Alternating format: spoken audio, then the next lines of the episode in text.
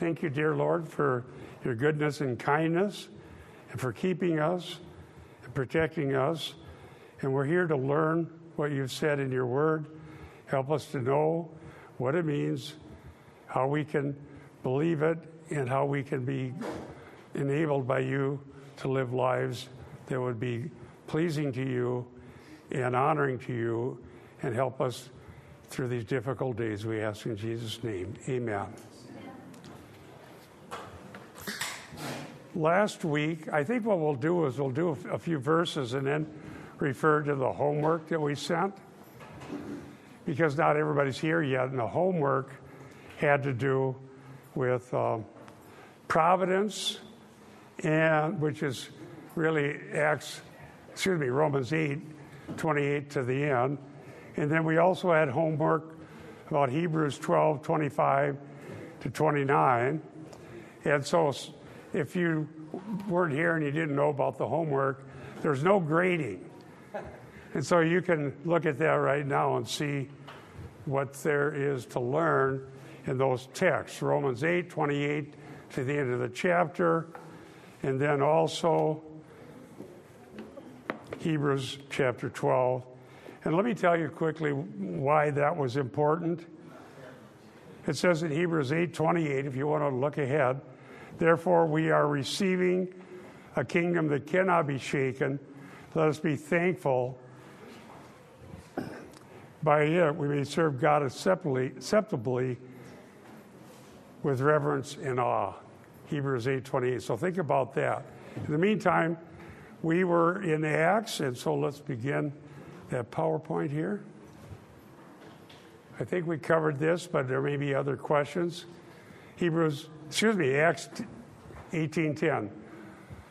The Lord, remember, had appeared and spoken to Paul, audible or clear words that were meaningful to Paul, that wasn't some subjective impression. And as we said last week, the intent was to stay in Corinth. And we also referenced 1 Corinthians 2, I think, verse 3, where Paul said, I came to you with fear and trembling and so on, which certainly um, shows that Acts is referring to the same period, and that's exactly the way it was. And remember, we, we covered this, Acts 18.10. For I am with you, and no man will attack you in order to harm you, for I have many people in this city. So last week we discussed how it could be that God had people in the city, so stay there. Paul didn't know exactly who they were, so how was that accomplished? By preaching the gospel. And so, one thing is for sure people need to hear the gospel who Christ is, what he did, why we need him, and what, we, what he expects of us. So, we talked about that. And then we reference this Acts 13 48. And we'll go back there again. When the Gentiles heard this, they, this was a previous event they began rejoicing and glorifying the word of the Lord, and as many has been appointed to eternal life believed. And so I realize this is very difficult for many people, and it's probably not what we heard in our background, whatever that may have been. But if we do know that there are people who are going to believe the gospel, it emboldens us to preach it. This morning I was looking up some verses as I was getting ready to come to church, and I found some in Acts where uh, they were, after persecution, they rejoiced.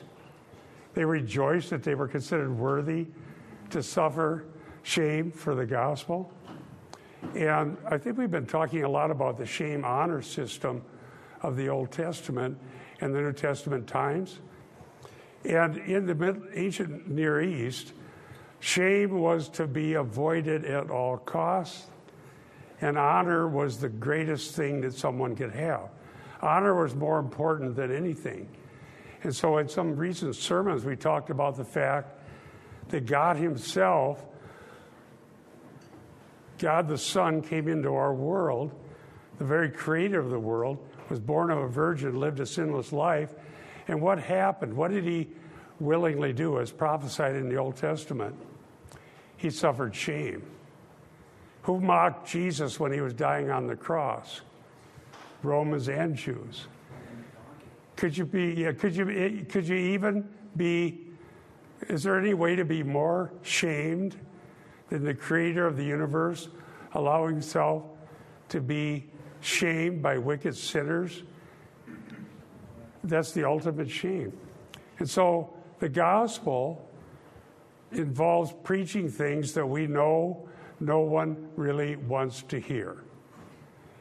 And I think we tend to think, if we go back here, I have many people in the city, uh, no one will attack you, harm you. I know I tend to think, well, Paul was the most bold, fearless person that God ever called. But yet he says in 1 Corinthians 2 3, I came to you in fear and much trembling. So the fear of man is something that takes a powerful work of grace to ever overcome, honestly. And I looked it up in the Septuagint. There's a verse that says, the fear of man is a stumbling block or it's a trap. And I may be wrong about this, but I think it's scandalon in the uh, Septuagint. So it's like a, the, the trigger of a trap. And so the fear of man just pounds us, every Christian.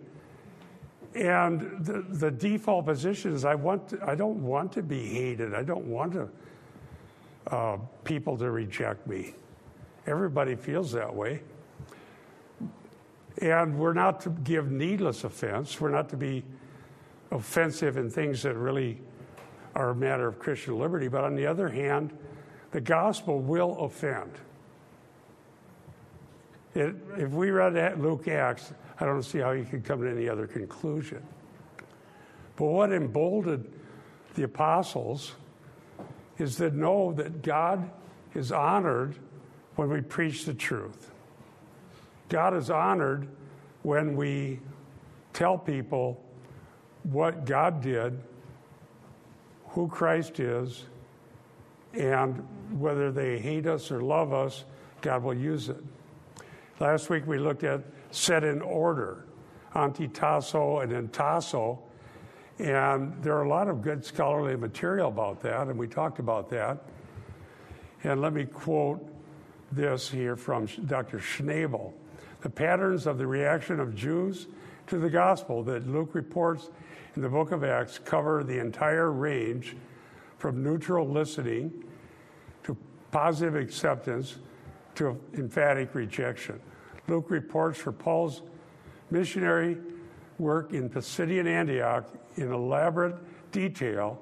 Luke reported that, that the whole range of reactions, all these things happened. Some people will love you. Some people will reject and say, yeah, that's great, and then later run away. Parable of the soils. Uh, how's that play out in Acts? Remember Simon the sorcerer? Oh, yeah, this is great. But then what happened later? He said, Well, I'll give you money if you give me the power to impart, impart the Holy Spirit. Well, that didn't turn out so good for him, did it? Did it? And, uh, and Peter said to him, You and your money can perish together. You have no part nor lot in this matter. The word lot is used in Ephesians there for Christians who do have a lot because not because of merit, but because of God's grace. So some people will respond and they'll honor God and have a love for the truth. Quite frankly, as we hear from people through articles that are published on Critical Issues Commentary, it's hard to tell people what they need to hear because we know it's not what they've been taught. It's rarely what they've been taught. And I sometimes I just expect, well, this person is going to say, "Take me off the list. I don't, I don't want to hear from you again." That happened. It didn't happen that way, but I thought it would. Someone said, "Well, Agabus," because we were talking about apostles and prophets. Remember Agabus in Acts? and he demonstratively, hey, I said that. He tied a, a rope around himself and said, This is what will happen to you. This will happen to the man if you go to Jerusalem. And, and so the idea was well, Agabus is a prophet, and he gave a prophecy, but Paul, this people have been taught, didn't listen, and that's why he got arrested and suffering. Has anybody heard that? We certainly heard that. And I said, Well, I don't think that's a good reading. And I said that to somebody. And the reason was this if you read Luke Acts as a two volume work, and the author determines the meaning, did Luke portray Paul's trip to Jerusalem as a failure because Paul didn't listen to Agabus? He did not. That's why, to understand this, we need to understand the author's intent. So last week, we uh, asked, as part of our homework, to look at Romans 8 28 through 37, I believe. And now we also want to learn more about the doctrine of providence. And so, uh, as a test case, if you don't mind, Brian, I gave him one, those articles, and he called back and said, Thank you. And it's all marked up, so we can't copy his. But uh, she's got them. Right. So if you on the way out or whenever you can have one or you can get it now. And everything can be judged. I believe in the priesthood of every believer, authority of Scripture, priesthood of every believer. We've published articles that say, say that prophecy is not somebody standing up and said, I thus saith the Lord, and then, no, that's wrong. It's bringing out valid implications, applications of Scripture. And the starting point is the author who's inspired by the Holy Spirit, determines the meaning. What we can judge is whether it's a valid implication or not. Providence includes good and evil. The moral law of God revealed in the Bible tells us what's good and what's evil. Christians are often in very difficult compromise situation where you don't see a good answer. I've had that so many times where this is not going to be good and this is not going to be good. So, what do we do when we're in one of those situations? Eric's been talking about wisdom. And I've uh, recently, many times, said, I don't know what to do, so I'm going to ask God for wisdom. It doesn't mean God says, Yea, thus saith the Lord, you must do this and not that. It's amazing the ways wisdom comes to you. And sometimes you just make a decision. And that's uh, knowing that God will give us wisdom if we love the truth and we want to know what's the right thing to do. What does it say in James? God is not stingy with wisdom. God won't be angry with you if you ask him for wisdom. I think the King James says he upbraideth not the older I get, the more I remember the first Bible I read, which was the King James. What does upbraideth not mean? I finally looked it up. I think it means you won't be chided or treated. God will say, Well, why are you asking me for wisdom? He's not, he's not stingy with it. So as we go through these things in Acts, we're learning things.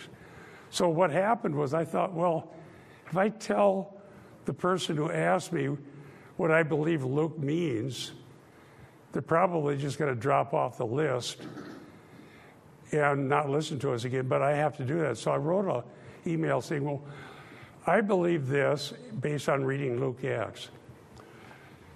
Jesus uh, in Luke Acts from Luke 9:51 all the way to the entry into Jerusalem, the entire narrative is a journey to Jerusalem to be rejected.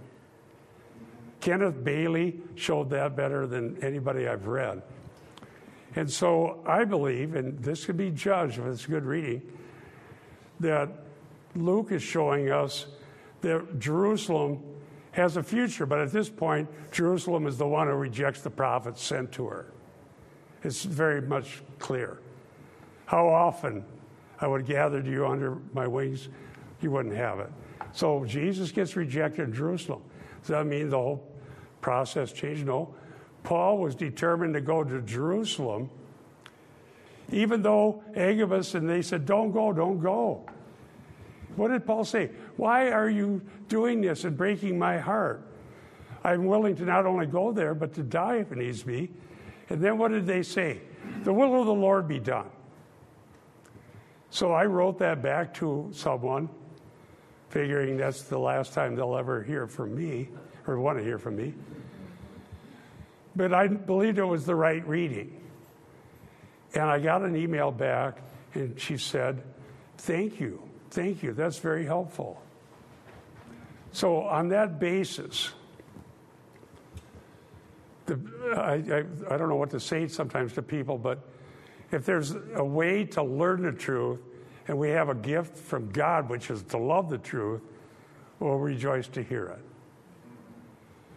it. And if the disciples rejoice to suffer shame after they've been mistreated, everyone who affirms the truth is going to suffer shame from somebody because the fallen world doesn't love the things of God.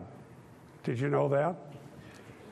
And so shame is a big issue, and we need to understand how much it is. And so even Paul, who was a former enemy saved by Christ, needed encouragement to go on and preach the truth. That's a very good, helpful thing to know. And so as we study this, we need to believe in the sovereignty of God and, be, and know that God will use even something that people consider shameful to bring forth his sovereign purposes. And then Paul believed and knew that that was clearly from God. God had told him, so he stayed there. He settled there a year and six months teaching the word of God among them. And I mentioned 1 Corinthians 2 2 through 4. And this statement, if, if, you, if I don't remember how far we got last week, but here's the statement I'm making. And feel free to disagree with any of these things if you think I'm not making a valid implication. This one I think is hard to disagree with. When the Word of God is purely taught, those who love the truth will respond and grow. Can anyone attest to that being the case? That example I just showed you was very much that. If I would have said, well, Agabus, I think that's just what Luke was telling us. Thank you, Eric, recently for. Um, it's a gift from God if you can preach from a genealogy and people come home and say, That's great. I didn't think that was possible. Go ahead. Well, that statement would appear to absolutely be true because we just learned that Paul was scared and he got a message from God that said, Don't be scared and preach the word boldly because I have many people there. So when the word of God is preached, God knows who his elect are. But we and, don't. And, but we don't. Right. And I think so much damage over to Eric over here, uh, whoever has the mic, other mic. A lot of damage is done by false implications being brought out from the doctrine of election on anybody's side of it. And so let's just stay, say one thing that I think has been gotten wrong throughout church history. No one is God's elect because of genetics. Ethnic national Israel is an elect nation, but at this point they're still not serving God. They're in rebellion. Jerusalem rejects the prophets. That's what Paul found out. And so a lot of people will say, well, obviously I'm God's elect because I was born into whatever religion. Where I came from, Dutch Reform was the primary thing around. And but that doesn't make you a Christian being born into a Dutch Reform family. Go ahead, Eric. Yeah, I just, on the subject of when the Word of God is purely taught, those who love the truth will respond and grow. I just thought of a great example of that. Um, years, probably two or three years ago, uh, Steve, who I will not use his last name because we're on, you know, uh, Steve and I and a bunch of us were down doing some evangelism in Uptown. And Steve and I were standing at the corner of Lake Street and Hennepin, waiting for the light to change. I was right behind Steve, and Steve was standing next to a young man. And just as the light turned green, Steve turned to the guy and he said, So, what do you do for spirituality? And, and I'm, I'm behind Stephen, and I'm thinking, what a dumb thing to say. I'm just laughing. I'm thinking, you know, the, the light is turning green. This is the most inopportune situation. and, and it's like, what a beginning conversational opener because doing some street evangelism, the, the hard part is figuring out a good conversational starter.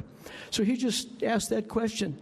And amazingly, this young man, as they were walking across the street, conversed with Steve. You know, they, they had quite a conversation going. So by the time we got across the street, it was a good conversation. And so Steve and I visited with this guy. He was a guy in his 20s. Now, it turned out that he was either a preacher, I think he was a preacher's son. And I believe it was a Lutheran uh, preacher's son. But we shared the, just the pure gospel, which is, you know, we're all sinners, we're depraved sinners, and we are hopeless without uh, we have to repent. Yeah. Uh, you know, the whole thing. And, you know, he said, nobody's ever told me this. He said, when I was a, a little kid, I, I sort of, you know, uh, I, I, remember when he was just a little kid, he, he had sort of professed some sort of faith. And, but he said, wow, thank you guys. And it was just, it was just uh, a great experience. We talked for about a half hour. So I think that's just a good example of that. When John MacArthur was in town, he told a story about sitting next to a Muslim and asked him if he believed in sin. Oh yeah, I'm going to I'm going to Dallas to sin right now. I don't want to steal John MacArthur's story, but one preacher we had in said, "I think I can uh, show you that God exists just by who sits next to me on airplanes." And that was somebody else. I, I'm not saying that's a good proof for the existence of God, but providence includes a lot of events, everything. In fact, that's what the article, uh, we'll have them available if more people want them. If you read that article that we wrote in 2009, it covers all the key texts uh, that are used, and some of the quotes are from people that you may not like as far as their commentary on it. But let me make a statement about that and then, then we'll get to Paul. I don't believe we can have an effective gospel, learn the truth, and understand the definition of the church if we cling to parochial concerns above all else. Okay? And so one can easily say, I'm this group, and what you say, whatever, whether it's a Christian group or whatever, if it doesn't fit with what I already believe, then I won't hear you. And also, I think one of the things that's really been damaging to evangelicalism is that we don't want to read the books of anybody but those who already agree with us. And I'll make a statement that I, I know to be true, but it won't probably make a lot of friends. Judgment we can't judge truth and error based on publishing houses, where you got an education, who you like, because I've seen people do that. Well, I won't read anything published by Baker, Zondervan, Moody. I mean, every publishing house, Hendrickson, what's this one? Here's Baker, Seasons of Refreshing, very helpful book. I read seminary. You can't discern by publishing house. Wouldn't that be a simple way to always be right? But what that does, for example, Jesus only Pentecostals won't read anything unless it's published by a Jesus only Pentecostal. Well, how do you get out to learn anything else? How do you determine the meaning of Scripture? There are people that say the only verse that matters is Acts 2:38. So what happens if that's your statement? Well, they say unless you're baptized in the name of Jesus only, you're damned. Because we only know Acts 2:38. Go ahead, Paul. Uh, the commenting about the uh, second line there, when the word of God is purely taught, those who love the truth uh, will respond and grow. Um, as it relates to personal reading of Scripture, uh, the word of God is purely taught taught by the, by the Holy Spirit when you're personally reading the scriptures. And those who love the truth will respond. And part of that response may be repentance. What I'm doing is wrong. Uh, I'm getting the authorial intent, and what I'm doing is wrong. Therefore, growth will happen. But it may not always, we think of taught many times as somebody out there, an expert, a pastor, a speaker, or that's taught. But I think the Holy Spirit. And even in a home meeting, if we search the scriptures, the Bereans, not all of them believed, but they were noble minded enough to look. And what were they looking for? What was taught to the at Berea that they had to see if was really in the scripture? That Jesus Christ, even though he was a suffering Messiah, even though he uh, uh, suffered a shameful fate as far as their thinking, well, Gentiles, mocked the Jewish Messiah? Well, they searched, it, and what were they searching for? Is there any scripture that says the Messiah will suffer? What scriptures do they have? The Old Testament.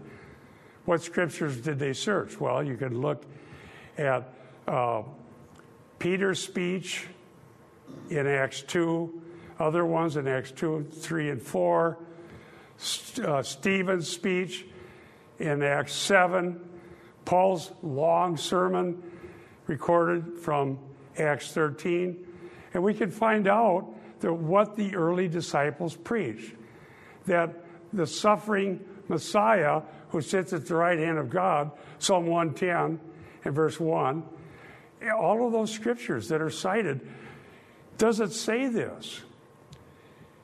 And the answer is, of course, yes. It'd be hard to say that it doesn't but they tried to. Some people, when presented with that, believe, but they searched.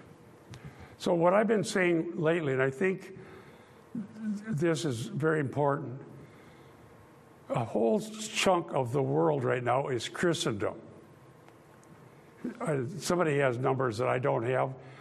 How many people live somewhere that's considered Christendom, whether it's Roman Catholicism, Eastern Orthodoxy, Lutheran state, Reformed state. Um, Luther, Lutheran wasn't that Germany official uh, state religion? Christendom isn't the kingdom of God. It isn't Christianity. It's part of the world out there. And so the claim that I make is that Christendom is a mission field. And if we look at it that way, it doesn't seem like a bad thing to preach the gospel to people who say they already have it.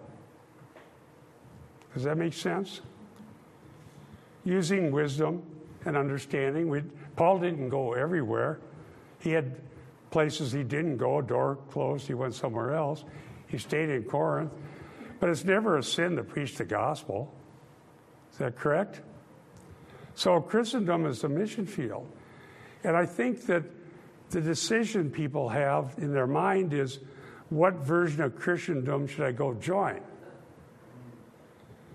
But whatever you join, and I'm not saying it's a sin to join something. The fact is, Christendom isn't Christianity. Christianity, the church, are those who know Christ through the gospel, have been born of God, and have received an unshakable kingdom. Part of our homework. Look at this. Wasn't that Hebrews 12? Is that correct? Yep. Let's look at that right now and then you can discuss it. I, if you didn't do the homework, don't feel bad. There's no grade. I admit I was even looking at my homework this morning before I came.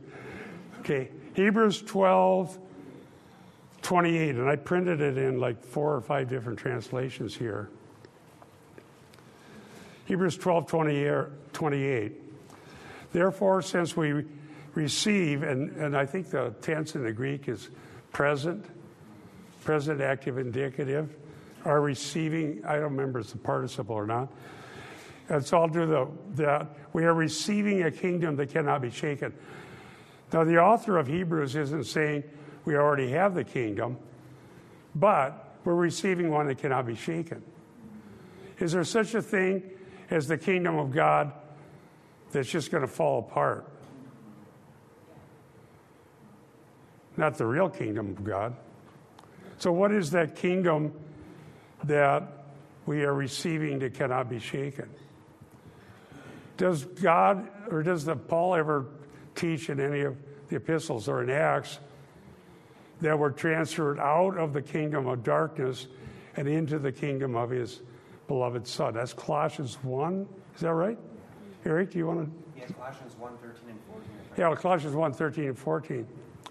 So, whatever else happens, if you believe the gospel, you've already been transferred out of the domain of darkness and into the kingdom of his beloved Son. And that isn't, doesn't mean there's no future judgment, there's no millennium in the future, and that there aren't more things that are going to happen. But your citizenship in heaven is already true. In Philippi, they were a colony of Rome that had been populated by military veterans, and they were, and it was a good thing. They were proud of their citizenship. But what did Paul write to them when he was in prison in Rome? Your citizenship is in heaven. If I got that wrong, somebody could look in Philippians. I'm going to preach on that a little bit as an application next week. Go ahead, Brian.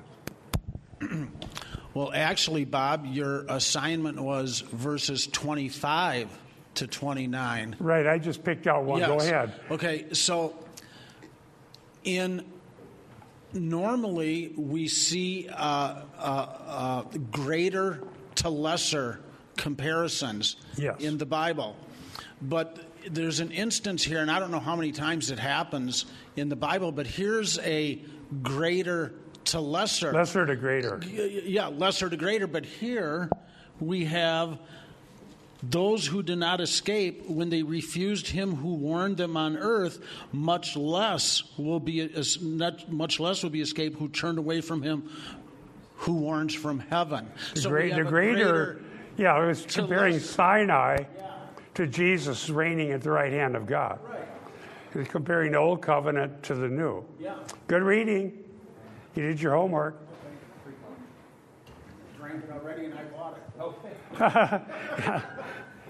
Yeah, Brian is very kind. He brought coffee this morning um, for me, and I, I love, I love to drink it. So we're so the, there's a, that's a good reading. Eric, you, or anybody have anything more to add to that one as we continue to consider this? So here's the application I would make to that. If you've believed the gospel of Jesus Christ and trusted Him alone, by grace alone, through faith alone, as a gift of God, the whole thing is a gift from God, trusting in Christ alone, believing the truth, transferred out of the kingdom of darkness into the kingdom of His beloved Son, that's not going to go away, no matter what happens in history. And that, uh, where was that in Luke? Don't rejoice that the demons are subject to you, but rejoice that your names are written in the book of life. Is that right? So what's the what's the greater? Something that can't ever go away. Go ahead. See, it's so interesting because we have Moses on the mountain and lightning fire. People are falling on the ground. Don't give me any more, God. We're all going to die. And yet, right after that, they're making idols. And They, so they on make so a forth. golden calf. Right. And you know so- why? They weren't afraid of the golden calf. They get Yeah. mad. Well, actually, didn't Moses grind it up, make him drink it? right, right. I know So what there's happens when you so, drink so gold, you have your greater, but now what we have is the word of God with the truth being preached. Yeah. So how much less? I mean, if you couldn't believe observing that, Well, b- b- good point. And before that happened, they came out of Egypt. How could you be in Egypt, the firstborn, the blood, the, the miracles, the pillar of cloud by day, no, fire by day, cloud by night? How did I do it? Oh, I got that backwards. Yeah, so they could see it. Okay, that has to be night. And the whole Red Sea parts, they go through. Manna from heaven. Yeah, then it draws the whole army. They get manna from heaven, water, God appears, and they get to Sinai. I think this calf brought us out. Do you really believe that? No, they don't. They're- just don't want to listen. And so go ahead, uh, Reg. Isn't that indicative, though, how we are today in the evangelical church? I mean, we hear about Jesus, we hear about the cross of Christ, we hear about all these things, what Christ has done for us, and they go, oh, yeah, I'm saved because of what I did, because of an act of my own free will. It's almost identical. Because we go to ourselves, we make ourselves an idol, kind of like what they did. After hearing all about what Jesus does, we go, Oh, I'm saved because I accepted Christ 20 years ago and I've got the date written down in my Bible and I was very sincere and I really, really, really, really meant it. So your faith basically becomes convoluted. Yes, it's in Christ, but it's also in me. So isn't that kind of the same thing, what we do today? That's a good segue into the other homework. Providence, Romans 8 28 to 37. Now, I'll tell you what, uh, it's really hard to accept what God actually said. And the reason it's possible to re- trust and to believe it is that we're, we don't know everything God knows. It would be too much. I, a good friend of mine who went out and studied at Fuller, and then a lot of bad things were taught there, but when he was in town one time, and we were in Bible college together, I sat and we talked about this, and I finally gave him all this evidence, and he says, It must be really hard to be God. Well, that's a, and I don't say that to mock him. He's a wonderful brother. But the fact is, we're not God, and God can uh, know everything and yet execute his plan, bring glory to his name, save a people, and that he knows everything. And here's why he said that. I said, foreknowledge doesn't make it easier because what God foreknows will most certainly happen. And if that may, doesn't change anything, well, that's when he made that comment. And so the only, we wouldn't know details. Now, I think I said last week you don't derive theology from nature. Let me mitigate that just a little bit. Nature tells us there is a God and makes us without excuse. That is theology. Romans 1. Eric taught through that, and I have too. Uh, the heavens declare the glory of God. Nature tells us God created the whole world out of nothing. And if you won't accept that, that is theology. So I want to correct myself. But general revelation gives us the details we need. Please, if, if that doesn't make sense, I, I don't want anybody to be shamed for asking a question. Go ahead. I, I just think he meant special revelation. Special. Yeah, yeah. Oh, thank you. Always correct me. Yeah, special revelation, not general revelation, means here's the details. That's the Bible, the truth that we know is from God. General revelation tells us there is a God. Now, what form of revelation has there ever been? Evidence from science, general revelation, the creation, entropy, heme molecule, that's what got my attention. and the Bible, Sinai, Moses, the prophets, Tanakh, New Testament. What form of revelation has there ever been that humans haven't rejected and sinned against? I would assume the answer is every ver- version. People don't like it. Send one of my brothers. Send one of my brothers. Then they'll listen. And what did Jesus say? If they won't listen, no, they're not going to listen then. I'm just going from memory here. Oh, no, no. And really, the capstone, in my mind, is what happens in John. What happened in John 11 with Lazarus? Eric calls uh, a four day one who stinks. Decay sets in on the fourth day. So you would assume, and everybody knew that, Lazarus came from the grave. So that what does that tell anybody? Has there ever been a prophet, an ordinary prophet, who could just raise a four-day one? No. But, the, but that happened.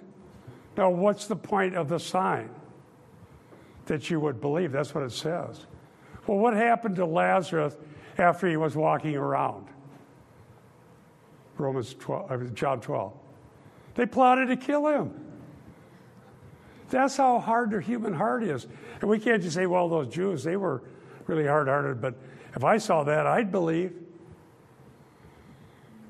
Really? Well, I saw evidence that God created the world out of nothing in biochemistry class in um, the spring of 1971 when the professor put the heme molecule on the board, which is a indication of how carbon-carbon bonding works, and in the middle is an iron molecule. He drew that entire thing in front of 300 people on this big, huge, well, it was, I don't know if it was a, a projection. We didn't have PowerPoint back then, but it was the whole thing was on the board. We could all see it. And he turns around, didn't tell us why he did that. He said, if one single carbon bonding in this entire molecule was different, we'd all be dead and life wouldn't exist. Because this molecule would not be able to have oxygen attached to it, carried to the blood, to the cells that need it, and then released. So here I am, appalled that anybody would be a Christian. And I look at that, God exists. So I was really excited and became a good person and a Christian. No. I got worse. I got worse. I was more angry. But it's not the, for lack of evidence, it's for lack of God changing us from the inside out. And so to, to understand, we have to start with the greatest. The greatest is to be forgiven of your sins, given an entrance to an unshakable kingdom. It's a complex event, but we've already been transferred in. And then believe the promises of God. Now, in that context, I have a note I had written in here. How do you discern a true work of the Spirit? By the way, we did a video, and I think it's on the front page of the CICministry.org site, how to discern a true work of the Spirit. I've gotten feedback on that saying, you're limiting God. But they, they, they, they shifted categories. The issue isn't what God can do, the issue isn't what the Holy Spirit can do or even has done. The issue is how do we know it's a work of the Spirit? Okay? Because Antichrist will do lying signs and wonders. It isn't all just fake. There are real evil things that happen that are supernatural, but they are pointing us to what? The lie. So the issue isn't what God can do, what the Holy Spirit can do, because He did many things, but how do we discern a work of the Spirit? And so the claim that I've made is that the Holy Spirit confesses Christ, including that's not just say the word, the whole person and work of Christ. Okay? That's how we discern. That's not limiting God. So this is about how we discern a true work of the Spirit, not a restriction of, on what the third person of the Trinity can do. I put that in my notes. Ironically, some from the New Apostolic Reformation uh, claim mighty works of the Spirit are being done, but do not testify about Christ rather than, but rather themselves. Does the Holy Spirit come so that a, a preacher can say, Look how great I am? You got the right answer. That's not a true work of the Spirit. It is. They blaspheme. So uh, that's they failed the test. How about Gallio? By the way, I got graphics today. I think you'll be able to see it. While Gallio was pro council of Achaia, the Jews of one accord rose up against Paul and brought him before the judgment seat. The word there, I think, is bema, bema, which would be a raised platform where someone would sit and they'd come and they'd have their court case. So this uh, incident is like others in Acts. I think uh, Dr. Tannehill calls these type scenes. In other words, there will be different cases about the same thing.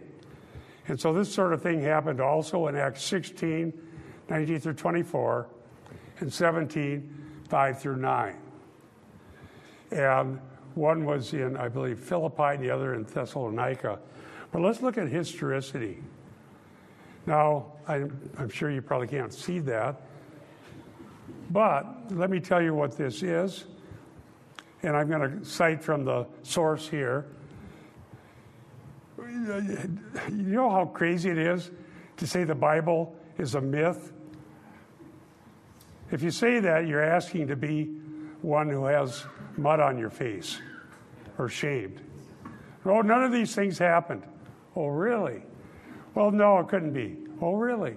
Well, here's Gallio, and this is a Greek inscription. Let me read what I have here in my notes from the slide. Paul's trial before Gallio is one of the most important chronological markers in the New Testament, since it allows for a fairly precise correlation between an event in the New Testament and a specific date in extra biblical history. Near the end of Paul's stay in Corinth, he is brought before Gallio, who is said in Acts 18:12 to have been proconsul of Achaia at the time. Continuing to read the material that came with this slide, I, I bought these, by the way. Gallio became, excuse me, the inscription pictured above, which is found in Delphi, implies that Gallio became proconsul on July 1, AD 51. How's AD 51? That's when he was there. And here is proof from archaeology. Gallio, by the way, it's all caps gamma, alpha, lambda, lambda, Gallio, iota, omega. That's what the, what's in there. That's in Greek. It was actually Gallio. He was in the place that Luke said he was, at the time Luke said he was, and it's been proven. So the higher critics of the rationalists were saying it's all myth, it didn't happen, it's all made up, and that the pagan myths are just as good as anything the Christians say. They keep getting proven wrong. The Dead Sea Scrolls prove that part of the texts that were cited in Acts, dated before Acts was written, have the same reading out of the Old Testament saying the same thing. And so it couldn't be a Passover plot. This already was there. The Christians didn't concoct this. Does anybody know more than I do about the Dead Sea Scrolls? Well, you can look that up.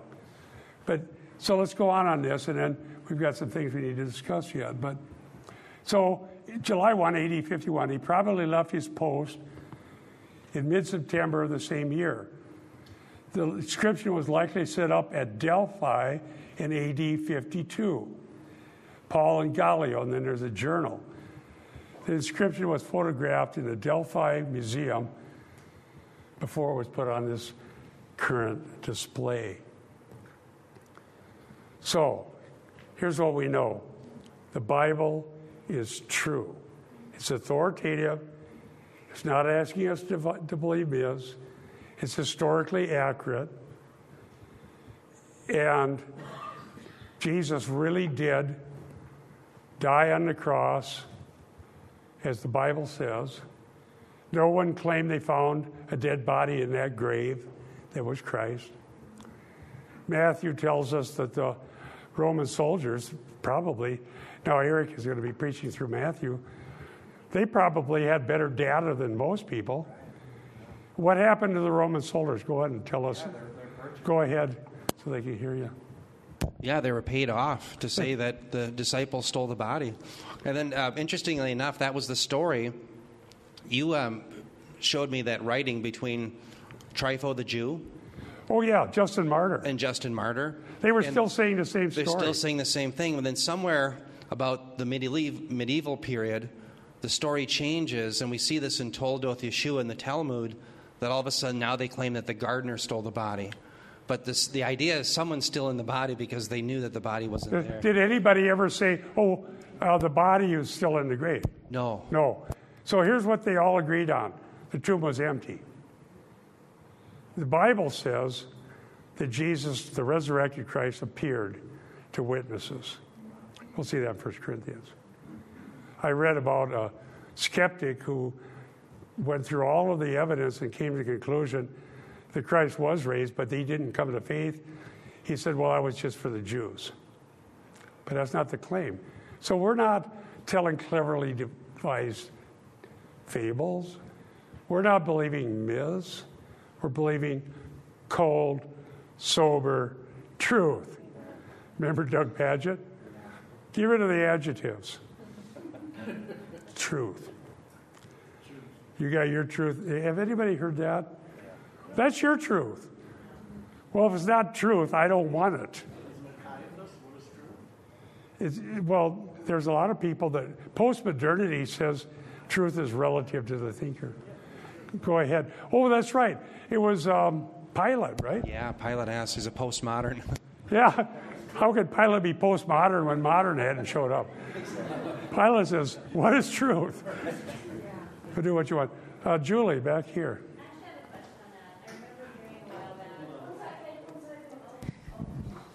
People want to hear your question. I remember hearing a while, a long time ago, like something about the the wraps, the clothing that they wrapped Jesus in. Oh, the Shroud of Turin? Yeah, okay, so the way they prepared a body for burial at the time, I can't remember if this was denied or if it, you know, maybe you can recall. I Or you remember know. seeing about it, yeah. Um, like okay so my, my recollection is that the clothing they wrapped him in, would have been somewhat rigid not soft and that his body was missing from the interior of these hardened like Yeah, there, there, I've heard of that. I don't know that we want to, it doesn't have the same weight as this because the Shroud of Turin. Have you heard, of, anybody else heard of that? I'm not sure what to make of that. This is really clear. But yeah, there's been the but Shroud. is there I don't is know. there is there validity to that I don't claim? know. I mean, historically, Do you- that, that would make it undeniable Let that he Eric was answer that. He resurrected. I knows mean, it Hebrew, kind I of seems don't. like an airtight case from God's perspective. You know, I think the only difficult, Julie, was just who was in there. Um, in that, What- the one thing that really is powerful, as Bob has mentioned, is the empty tomb. everyone agreed that it was empty. In fact, that's the point at, if you remember in Acts 2, when Peter is preaching at Pentecost, he cites that David knew that Psalm 16:10, which the Holy One would not see decay, nor would his, band, his body be abandoned to Hades. David knew, he said, that that applied to the Christ. But what's interesting is David was in the tomb at that time. They knew exactly where his tomb was, and they could affirm that he was rotting and decaying. But all they had to do to say, hey, Jesus isn't true either because he's still in the tomb rotting it up. All they had to do is provide the body, and they never could do it. Right. And so that really is why the empty tomb is so powerful. They just never could provide the Well, body. and they were right on the scene of history, and, Amen. and they knew which tomb it was. they knew exactly. Yeah, go ahead. And then we got to go to Providence, and a couple questions remain from last week. I would say also that through God's providence, since we don't know until history unfolds, whenever we see these historical documents or artifacts or anything like that, the discovery of those, it's without doubt that upholds the truth of God. So if something comes up that's an artifact or we think this, we think that, we really don't know, and it's kind of wish I'm not saying that the Shroud of Turin is not true or if it is true, but always when a historical Confirms artifact is found, there's no question about it. Right, it's very clear. And it's interesting. Go ahead back to Steve, and then we're going to, oh, go ahead, Jessica, and then S- I think Steve. that I was just looking, I wanted to see what it actually said about the cloths because I remembered one of the Gospels mentions the cloths. Okay. And it's in Luke. And it says, In stooping do- down, he saw the linen cloths lying by themselves and he departed. If you're going to steal the body, would you unwrap it first? A decaying body? it was all folded up, and Yeah. I yeah, mean, dead people not- fold up their. Okay, then, okay. Um, a question came up last week about, I believe, Christian liberty vis a vis civil government. Is that correct? And the reason it came up was because of our reference to, where was that? Oh, well, remember in Acts 14? 1348, and the same Greek word was used in Romans 13:1. Let everyone be subjected to the govern, governing authorities. And so the question was about when the governing authorities tell us to do things that violate our conscience or we believe are, are just wrong and we're not going to do it. Is that correct? And I frankly, I believe this is a matter of Christian liberty, and particularly when it comes to how we find health care, take care of ourselves, and so on. And so that's really a hot topic right now, and we can discuss that. I believe it's Christian liberty. Anybody want to? Eric, do you want to mention anything about it? You know, I, I think one of the most helpful articles you ever did, going back to your CIC, was the uh, binding and loosing. And um, in binding and loosing, what we're morally bound to, that's what the Hebrews meant by it, the, the rabbis, is binding had to do with what you're morally obligated to do or not to do. Loosed meant you had freedom. And so, what we have to do as Christians when we look at any issue, like whether or not we should get a vaccine or not get a vaccine, it's not an issue where we're morally bound in the new covenant, thou shalt not get a vaccine. And so, therefore, it's an area of Christian liberty that we have to use our minds and make the best decision for ourselves. The same thing would be uh, regarding where we live. Um, I remember R.C. Sproul telling the story where he was going to move, and someone said, Thus saith the Lord, you're supposed to live in Dallas. But he said, You know, where in the scriptures am I morally bound to live in Dallas? So the point is, where the Bible doesn't state that we're morally obligated one way or the other, there's, there's freedom. And I think that that's how we should look at this conundrum that we have when we're trying to be healthy as people. Um, it's not always easy to decide. Some people think the vaccine is this, or some people think the vaccine is that. But at the end of the day, it's not sin to do one or the other. And we have to be those who are very clear about And, that. and don't we need to support one another? Amen. No matter Amen. what.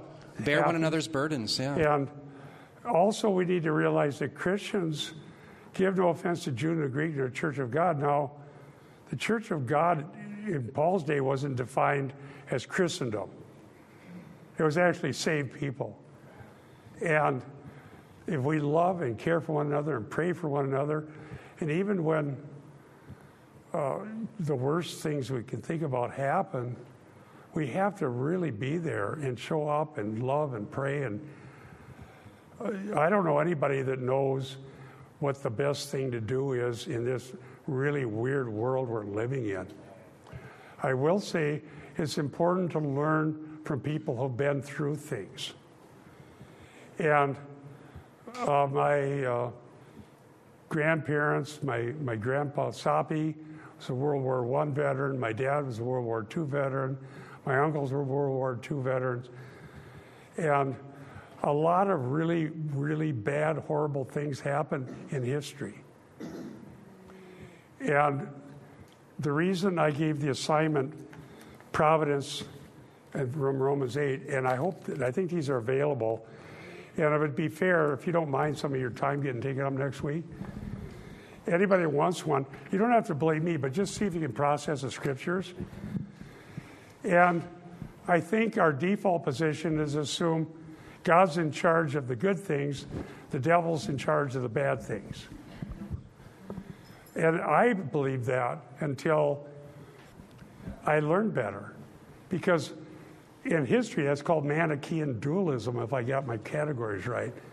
No, God's in charge of everything, and He allows evil, He uses evil, He overcomes evil for a greater good that would have been had not had evil not been allowed in His providence to exist. Somebody Oh, want to say yes? Yeah, I just had a question about uh, the binding and loosing because doesn't the scripture say whatever we bind on earth shall be bound in heaven and whatever we loose shall be loosed from Good. heaven? So, Good, very good, valid question. Yeah, absolutely. You know, the grammar, what that's affirming is it literally it shall have been bound in heaven, meaning I don't go around and just say, you know what, I'm going to bind as a member of the church, as a believer, this certain thing. I'm going to make it up whole cloth. The idea is that it's already been decided in heaven. But the question is, how do we know what's been decided in heaven? Will we have the scriptures? Right. So the grammar actually supports the idea that whatever we bind on earth shall have already been bound and determined in heaven, and where that's revealed is in the scriptures. And it was given And so to that's how we do binding. Yeah, it That's was given right. to Peter and the other apostles. That's right. So if someone tells you you can't live in Denver and you want to live in Denver, just say, "Can you show me where that's bound in the scriptures that I thou shalt not live in Denver?" And if they can't do it, Right. you have the freedom to do it. That's why Bob was talking about Agabus. Agabus said what would happen to Paul. Paul had every right because the Lord didn't say, "Thus saith the Lord, you shall not go to Jerusalem." And therefore, he wasn't morally bound not to go to Jerusalem. That was his liberty. well, didn't Paul, um, I can hear you. I'll repeat it. well, didn't he, I don't want to say suffer, but didn't Paul deal with the fact that he wanted to talk to the Jews his whole life? I mean, that was his, he just wanted that because he thought he was perfect for that job. Because having studied at the feet of Gamaliel and uh, being a what uh, disciple of all disciples, or what did he say? Apostle or Jew He of was, all he Jews. was well trained, yeah. Yes, all of his training. So he thought, surely they'll listen to me because I was zealous in my um, Judaism. Right, but, they, but that wasn't the point because after that he'd already been converted. what? He, Paul went to Jerusalem because in Luke Acts we see Jerusalem won't listen to him. Yeah, And so, um, one more, and then we got to quit. Uh, We're already over but time. that was his heart. Did you have a? Go ahead and bring it over to, to Scott or whoever wanted it here.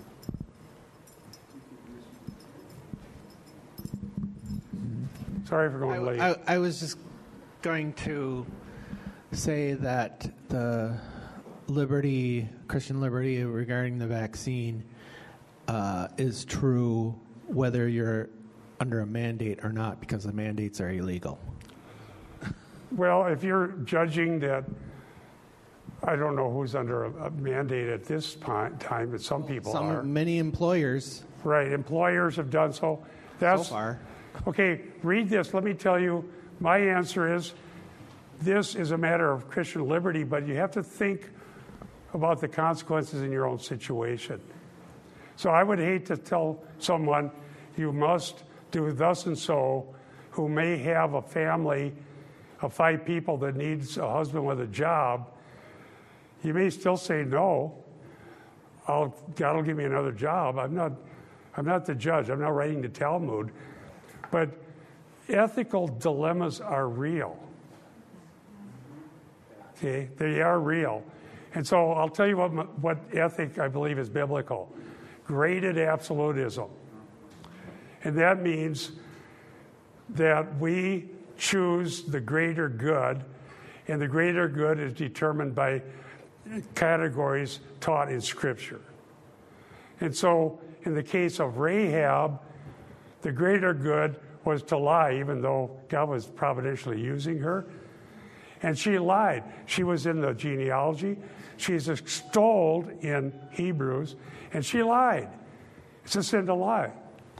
So get together with your family, decide what is the right thing, what's the evidence, what's my decision, and make it. And there should never be recriminations from any other Christian that you made the wrong choice. Does that help at all? And uh, my point, and I don't know how well I said it last week, we have to be patient and loving and kind to each other. We're all living in a really bad place. Amen. And there's people who haven't had water, they're, they have no electricity, they're underwater, they're dying, their loved ones floated out to sea, and they can't even email us because they don't have anything. In fact, as we close, let's pray for them and ask for God to give all of us wisdom, okay? Thank you, Lord, for uh, your kindness and your goodness and your mercy. And uh, everyone has loved ones who have suffered some kind of harm. Some live places where we maybe can't hear from them. Some have gotten sick. We've lost people to diseases, to different things. People are hurting. People are afraid. We need you, Lord. Help us. Give us wisdom. And may we love and pray for one another and have your wisdom. Thank you, Lord, in Jesus' name. Amen. Sorry for going long, but keep praying for one another.